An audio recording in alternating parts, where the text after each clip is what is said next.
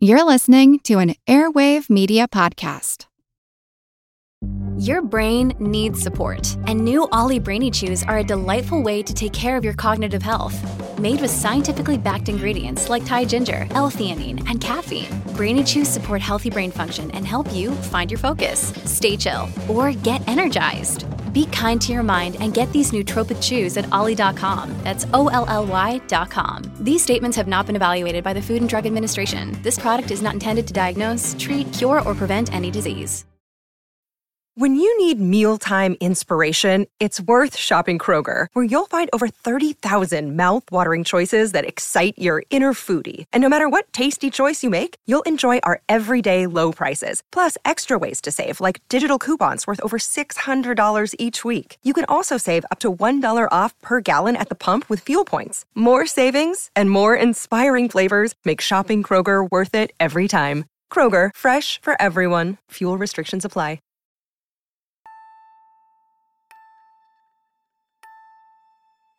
The push today by the religious right to remove so many books from schools and libraries has many parallels throughout history, stretching much further back in time than any curriculum controversy I've previously discussed. While Nazis are known for their burning of books, their actions, at least in this regard, are likely dwarfed by those of the Catholic Church whose history of inspecting libraries, removing offending literature, and banning and burning books is unparalleled. In 1966, Pope Paul VI discontinued a long standing and frequently updated list of authors and works that were forbidden by the Catholic Church. This Index Librorum Prohibitorum included the names of many playwrights, novelists, philosophers, and theologians, specifically any whose works were deemed morally objectionable or heretical. This index and others like it have a long history, going all the way back to the Inquisition, when many of the works included in their earliest versions were more magical in nature. Many of the books banned by the Spanish Inquisitor Fernando de Valdés y Salas in 1559, for example, were books believed to be instruction manuals for the practice of black magic. Grimoires, they were called. Among the most popular of these magic handbooks was one attributed to the biblical King Solomon, the son of King David thought to have reigned in ancient Israel sometime between 970 and 920 BCE. Indeed, there have been numerous books of magic attributed to King Solomon, each with a variety of different names, some said to be separate works and others believed to be variations of the same. In the 17th century, a book called The Secrets of Solomon was seized by the Venetian Inquisition and said to be a handbook for practicing witches. This may have been a version of the Lemegeton Clavicula Salomonis, the lesser key of Solomon, thought to have been authored in the 1600s, or it may have been a version of an earlier work which inspired the lesser key, Clavicula Salomonis, the greater key of Solomon. This work appears to have been authored not in antiquity, but during the Italian Renaissance in the 14th or 15th centuries. Certainly, earlier pseudepigraphal works had inspired this one as well, such as the Hygromantia or Magical Treatise of Solomon, which may date back even to the 13th century. Some version of this book, under the name The Book of Solomon, is said to have been ordered by Pope Innocent VI to be burned during the 1300s. The various versions of the Keys of Solomon provide instructions for the practitioner of magic, directing them in purification rituals and how to prepare the tools they will require. They collect incantations like recipes, demonstrating how to cast spells that invoke rain, conjure gold coins, make oneself invisible, instill love, and curse enemies. And perhaps most offensive to the church, they name and describe many demons and teach the magician how to summon them and how to compel them to do their bidding. The question this begs is not why the church would ban such literature, but how the figure of Solomon, presented in the Bible as a wise and holy king favored by the Judeo Christian God above all other men, came to be associated with black magic. This is Historical Blindness. I'm Nathaniel Lloyd, and once again I return to the ancient volumes of the Encyclopedia Grimoria to better understand the mythology of magic.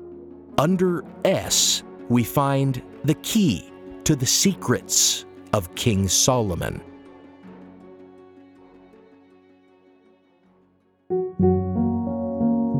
Before the episode, I want to thank my newest patrons Eric Shafrick, LB, Sarah Meehan, and Bhavik Patel. I really appreciate all my patrons. If you pledge on Patreon, you can get ad free and exclusive episodes. I always release one episode a month, at the very least, but I always try to release something exclusive between each episode.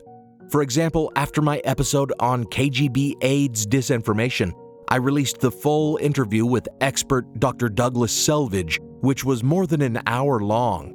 And after my episode on the Ark of the Covenant, I released a minisode talking about the different ideas about what the Ark actually was. Patron feeds also get episodes early. And, as you should know by now, they get an ad-free feed not interrupted by advertisements or Patreon pitches like this. So visit patreon.com slash historicalblindness and support the show. Or you can support the show by making a one-time donation at historicalblindness.com slash donate or at the PayPal link in the show notes or on Venmo at historicalblindness. Now, on with the episode.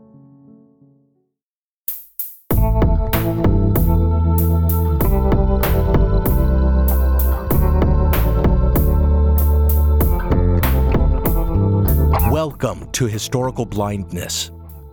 According to the lore of magic, King Solomon was not only a master magician, he was the originator of some magics.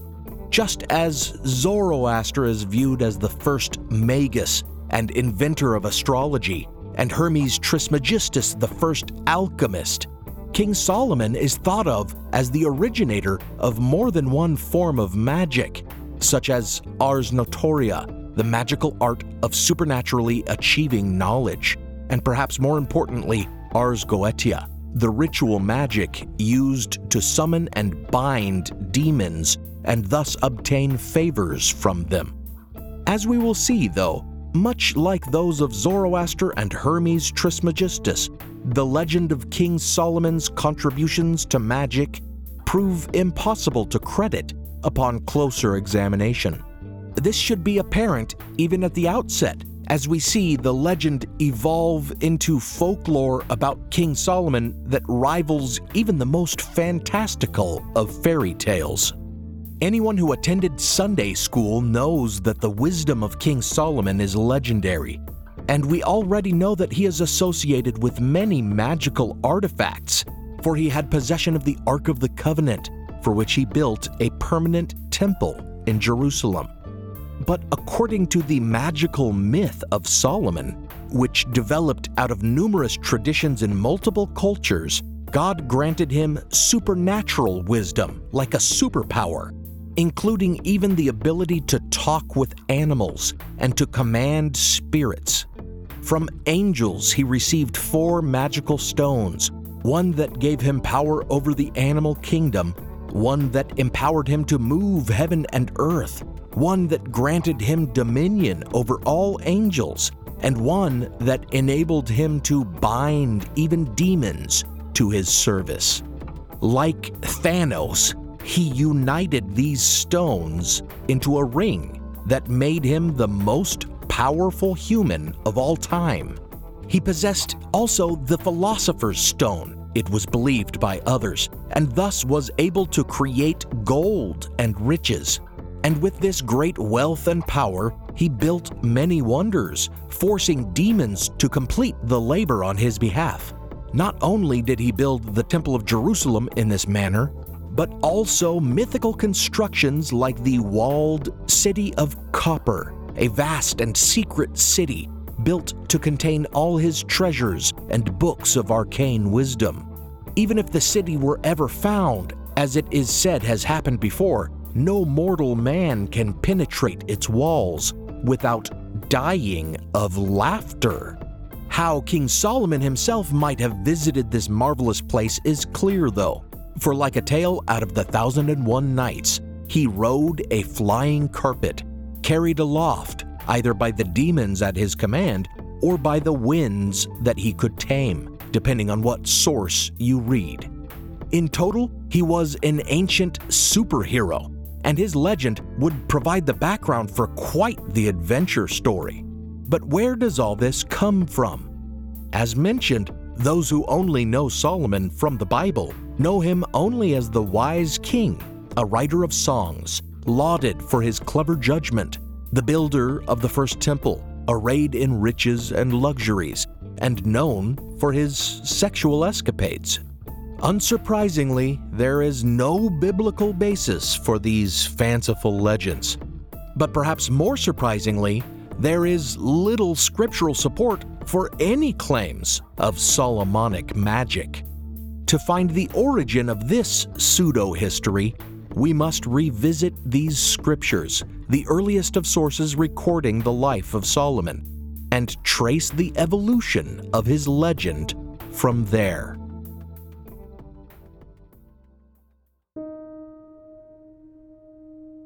The books of the Bible that give us a portrait of Solomon are the first book of Kings and the second book of Chronicles. Additionally, the book of Proverbs is attributed to him, as is, of course, the Song of Solomon. The story told of Solomon in the Bible centers around his wisdom and his building of the temple, as well as his lusting after foreign women, like the Queen of Sheba. It is emphasized that his great sin was not so much his marrying of foreign women, but that he thereafter built temples for their foreign gods.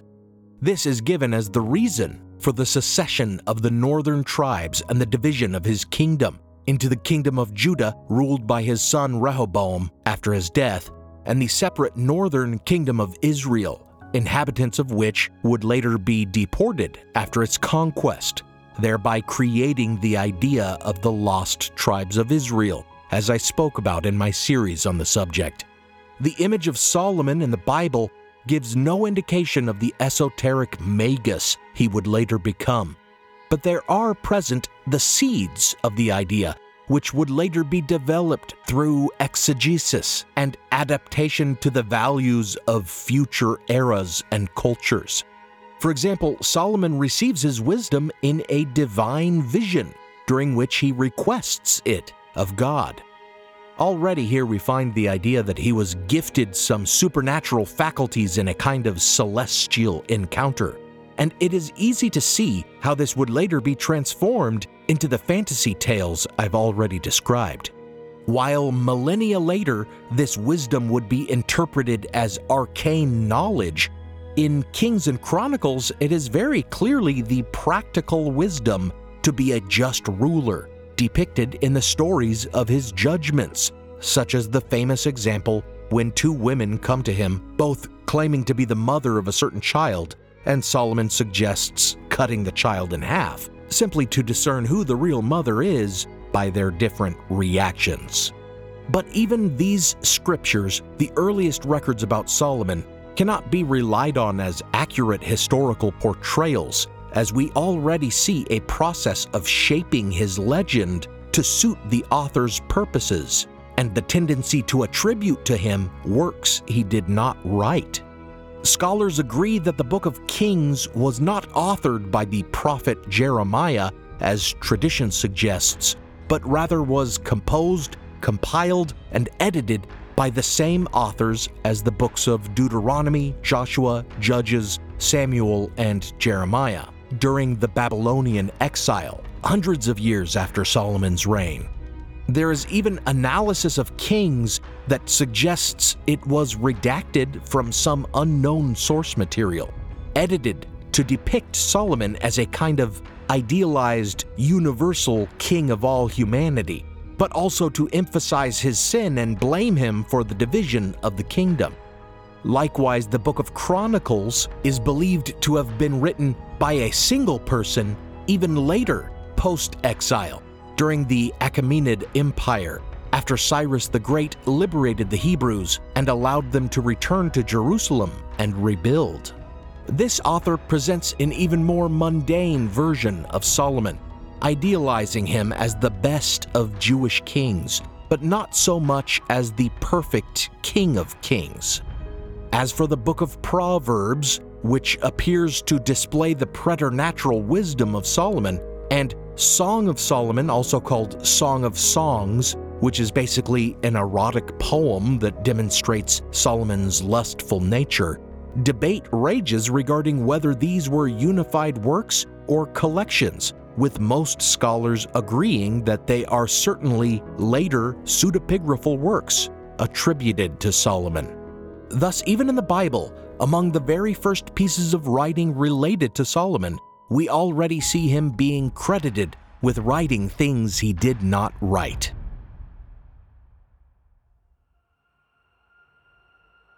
This rewriting of Solomon's life continued in the post exilic Second Temple period, when much quote unquote para biblical literature was produced that adapted the history and lessons of the Bible for Hellenistic sensibilities as the known world came under the influence of ancient Greece.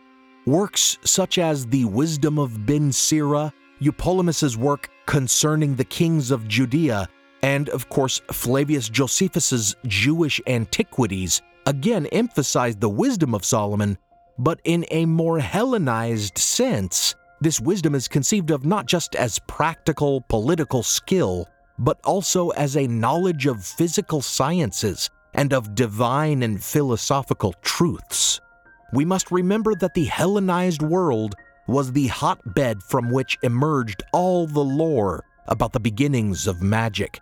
I traced the claims about Zoroaster's invention of magic to the Hellenized Ptolemaic kingdom of Egypt, and I further traced the lore of alchemy to the syncretistic transformation of the Egyptian god Thoth into the Greek figure of Hermes Trismegistus during the Hellenistic period.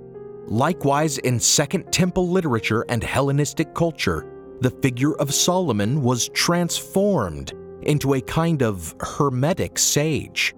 This reinterpretation of his character reflects the philosophical milieu of the late Hellenistic period, the first century BCE, and beyond. It can be seen in the aforementioned work of Josephus as well as in the deuterocanonical Book of Wisdom, also called the Wisdom of Solomon. Again, deuterocanonical means this work is part of Catholic and Eastern Orthodox canon, but tends to be viewed as apocryphal by Protestants. In it, Solomon is not only wise, he is also a teacher of wisdom, a revealer of secrets.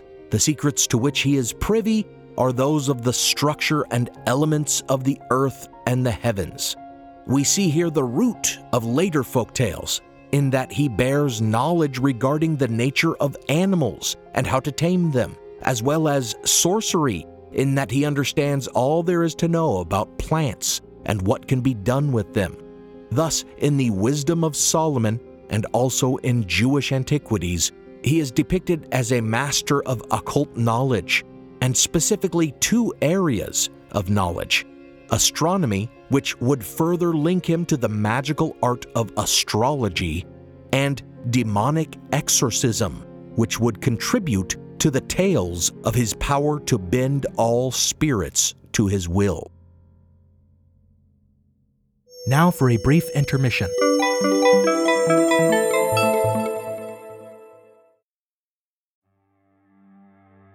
What really happened on the unsinkable Titanic? What made the 1904 St. Louis Marathon the strangest event in Olympic history? Whatever became of missing boy Bobby Dunbar? And who was the child who returned in his place? If these questions interest you, check out the History Uncovered podcast. Brought to you by the digital publisher of All That's Interesting. History Uncovered explores the strange and obscure parts of history that you definitely didn't learn about in school. Hosted by the writers and editors of All That's Interesting, the show covers a wide variety of topics, ranging from the forgotten media spectacle of cave explorer Floyd Collins' death to the disappearance and possible cannibalization of Michael Rockefeller to the true story that inspired The Exorcist. With more than 100 episodes, you're bound to find that they've covered a topic that's especially interesting to you. And each month, they produce a special History Happy Hour episode examining recent news in the fields of world history and archaeology, and commemorating important historical anniversaries. Come explore the uncharted corners of the natural world and the world past by listening to History Uncovered, wherever you get your podcasts. Hello, everyone. You may recognize me as Gabby from the History of Everything podcast. And my name is Brenna, and you don't recognize me from anything yet. Together, we're two scientists who explore all of the weird little questions and conspiracies of the universe in our new podcast, Mystery of Everything. Everything has an explanation. We hope. But that is what we're here to figure out. We will dive into the science behind many popular conspiracy theories, such as vaccines causing autism, flat earth theory, and was the moon landing fake? And if so, why the heck would anyone even do that? But it's not just conspiracies. There's a lot of cool mysteries that we will attempt to use science to explain, such as near death experiences, what made the Vikings go berserk, and can I control my co host with MK Ultra? Wait, what? anyway, make sure to check out the Mystery of Everything podcast everywhere where you find your podcasts. Everybody shush! William Shatner has something to say. Kat and Jethro, box of oddities. What do you do when the woman you love dies? Well, of course, you dig her up and you live with her. Aww. The show examines weird things. There are plenty of old photographs from this time period of children out in the streets playing in and among the dead horse carcasses. Oh, I miss those days. Things used to be so much simpler. Kat and Jethro. Then there's the urine wheel, which sounds like a really bad game show. Thing done weird things. Kat and Jethro, box of oddities. That is really mysterious. Join Kat and Jethro Gilligan Toth for the strange, the bizarre, the unexpected as they lift the lid and cautiously peer inside the box of oddities. The Webby Award winning Box of Oddities podcast from Airwave Media. Now, back to the show.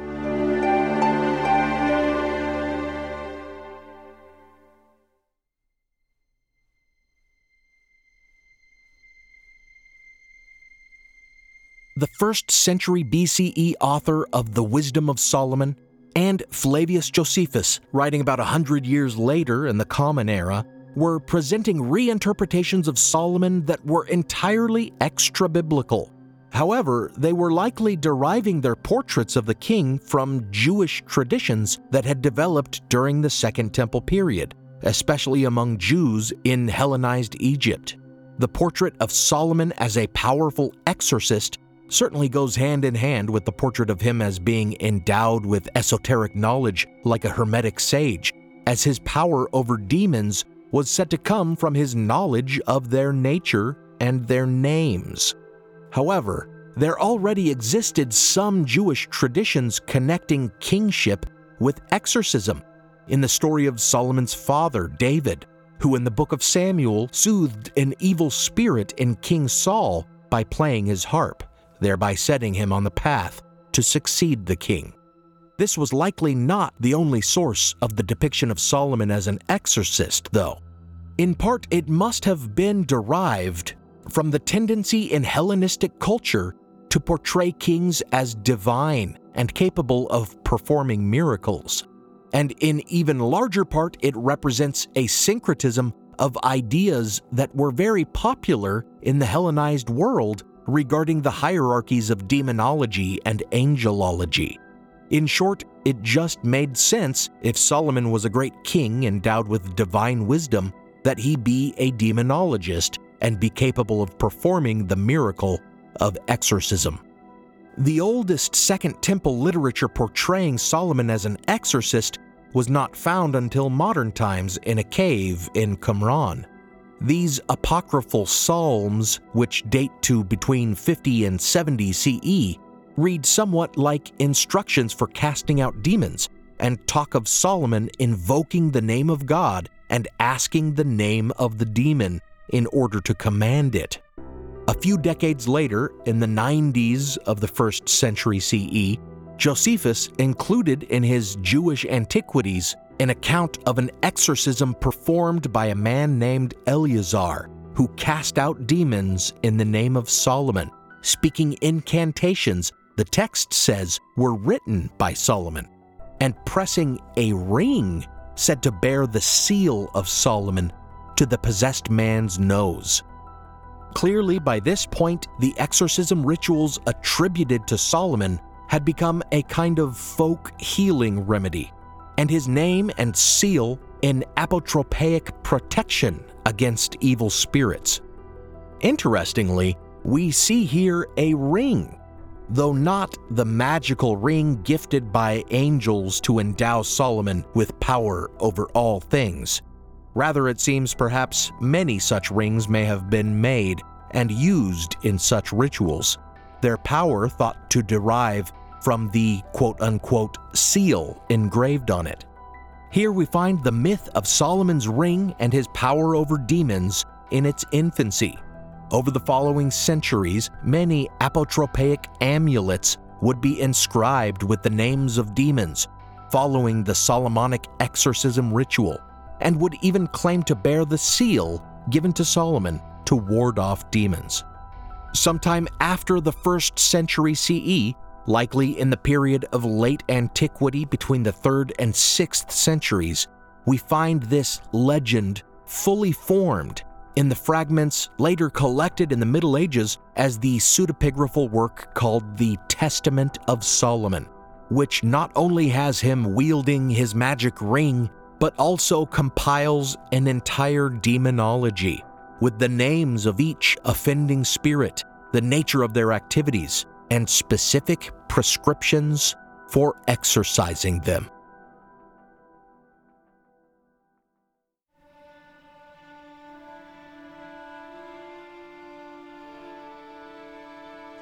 Present in the demonologies later attributed to Solomon are also some elements of astrology, identifying spirits with certain heavenly bodies. While incantations and seals for warding against and exorcising demons certainly was a kind of miracle and magic, and would develop through the centuries to be represented as a different kind of magic, the binding and commanding of spirits to do one's will, it may seem rather less occult today, since priests still claim to cast demons out of people. Such is the case as well with astrology, a kind of divination magic, which, as we discussed in my previous volume in this series on Zoroaster, was thought to be one of the oldest forms of magic, invented by the Magi, from whom we derive the word for magic. In the Testament of Solomon, the view of Solomon as astrologer is definitely present. In it, he refers to planets and their identification with demons, and he even refers to the signs of the zodiac. The tradition is further developed in the Hygromantia, or magical treatise of Solomon, a work that appears to bridge the Hermetic sage and exorcist Solomon of late antiquity with the all out sorcerer and alchemist Solomon of the late Middle Ages and Renaissance. In some ways, this portrayal of Solomon also has its roots in the Bible, as in 1 Kings 5:10, it is claimed that quote Solomon's wisdom excelled the wisdom of all the children of the east and all the wisdom of Egypt, end quote. As midrashic commentaries have emphasized, the wisdom of the east and Egypt was astrological in nature. So it would only make sense then that Solomon's surpassing wisdom also partook of this kind of divination and augury. And in the magical treatise, we can even find evidence of the further evolution of this depiction of Solomon as Magus. The Hygromantia is a Greek work, but portions of it appear to have Italian influence and to have been added later in the early Middle Ages. In these sections, Solomon is not only a practitioner of astrology, but also of other forms of magic, such as hydromancy, the summoning of demons in a water basin to create a kind of crystal ball that would show him things he desired to see. Here we have the notion of his control of demons that had evolved from the view of Solomon as exorcist, combined with a form of divination evolved from the view of Solomon as astrologer, syncretized in such a way that we see Solomon compelling demons to do him favors. Thus, the image of Solomon, the commander of demons, master of Ars Goetia, is forged.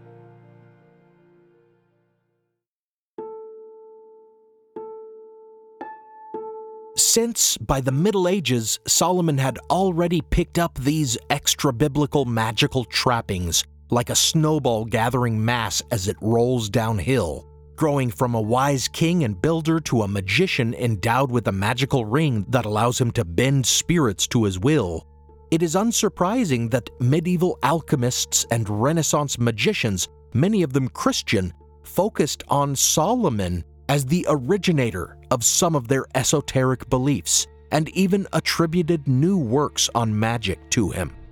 In Hellenistic Egypt, the alchemists and writers who immortalized alchemical lore looked not just to the mythological figure of Hermes Trismegistus as the progenitor of their art, but also to biblical figures.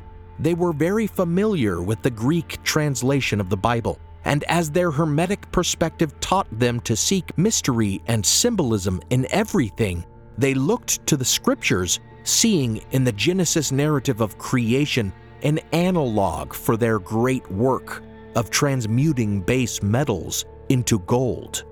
They even went so far as to write the protagonist of their mythos, Hermes Trismegistus, into the lineage of antediluvian heroes, claiming he was a grandson of Noah who preserved the ancient knowledge of alchemy revealed to mankind. This adaptation of the Bible to suit the purposes of alchemists began in Alexandria toward the end of the 3rd century CE and into the beginning of the next by Zosimos of Panopolis, a Gnostic mystic and alchemist who invented entire traditions in his prolific writings, which survive only in fragments today. Zosimos combined Hermetic ideas with the Gnostic view prevalent during the time that the secrets of the universe, including alchemy, had been shared with humanity by the fallen angels who lay with human women mentioned in Genesis as well as various apocrypha. If you want to learn more about Gnosticism, listen to my episode Gnostic Genesis. And for more on the wild traditions about these fallen angels, find my two part series, No Bones About It, on giants, as well as my episode on the secrets of Enoch. Much of what we know of Gnostic tradition comes from the Nag Hammadi Library, a trove of ancient codices whose discovery rivals that of the Dead Sea Scrolls, and some of the demonological and astrological material that has been attributed to Solomon seems to have been echoed in or even have been derived from these Gnostic traditions about the spiritual forces in the world and their identification with certain planets. Thus, already in Zosimos' time, the traditions surrounding Solomon were being incorporated into new belief structures. The writings of Zosimos, who combined Christian Gnosticism with Hermeticism, and sought to tie the practices of alchemy to the Old Testament, talk of Solomon binding demons not with a ring or a seal or even in a water basin, but in sealed bottles that he specially made on instructions from angels by mixing silver, copper, gold, and a mystery metal called orichalcum into a magical kind of electrum alloy. Thus, Zosimos takes the myth of Solomon the demon binder and turns him into an ancient alchemist, He even, in one work, refers to some supposedly ancient and conveniently lost book purportedly written by Solomon that is said to have detailed the many uses of quicksilver. As the legend of Solomon grew among alchemists, they saw meaning in every part of his story. His songs, they said, must have been incantations, and he must, they reasoned, have had possession of the philosopher's stone, for only that could explain how rich in gold he was said to have been.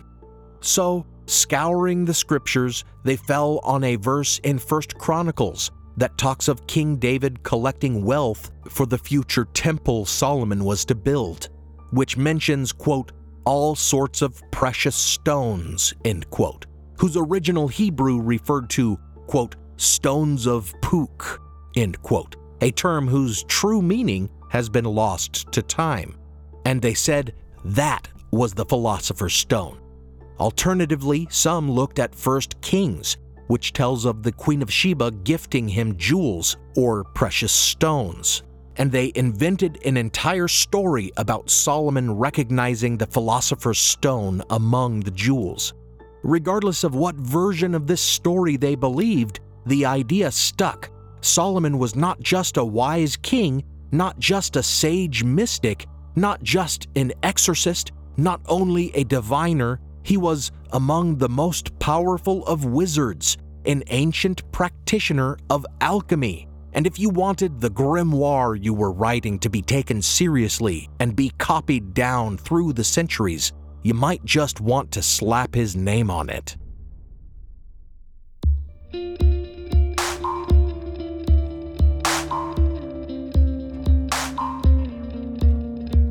The legend of King Solomon and his place in the vast myth complex about magic is a truly global phenomenon. It had its beginnings in ancient Israel with what must have been a real man, and his memory was edited and redacted for political and cultural purposes in the Second Temple period.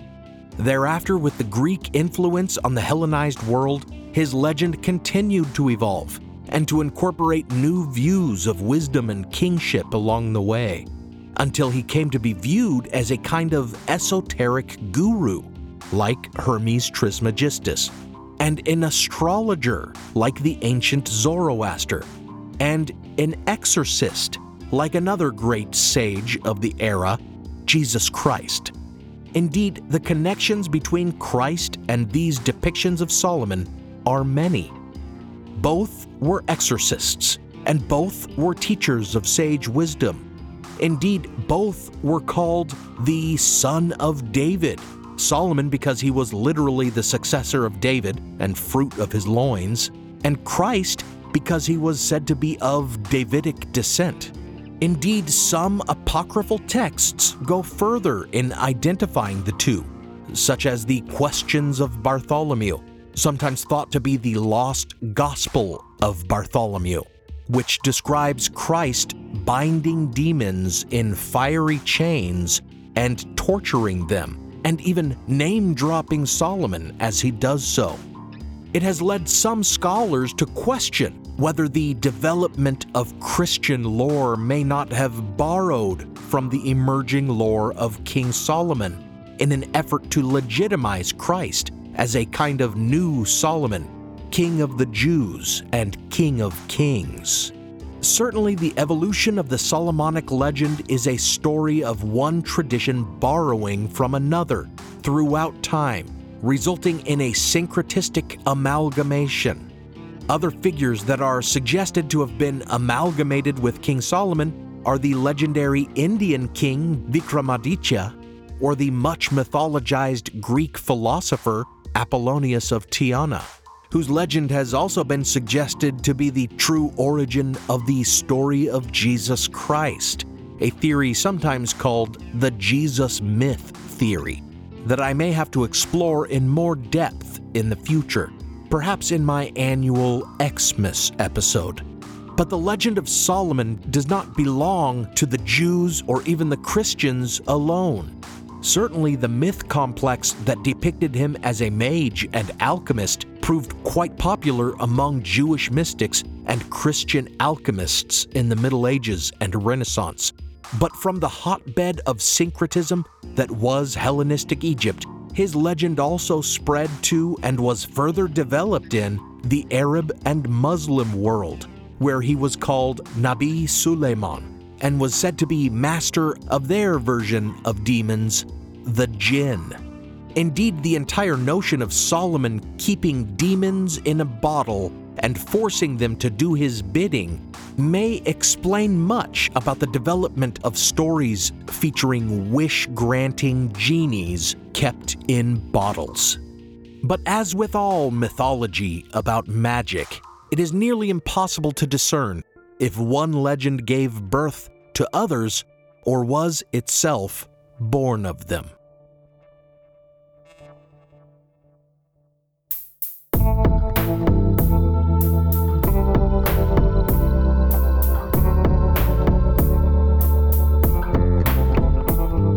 Thanks for listening to Historical Blindness.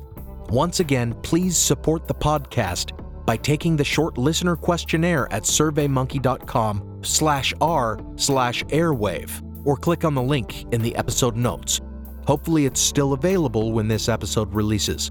And again, you can get 50% off of HelloFresh and free shipping by going to hellofresh.com slash historical50 and using the code historical50. Those links are in the show notes.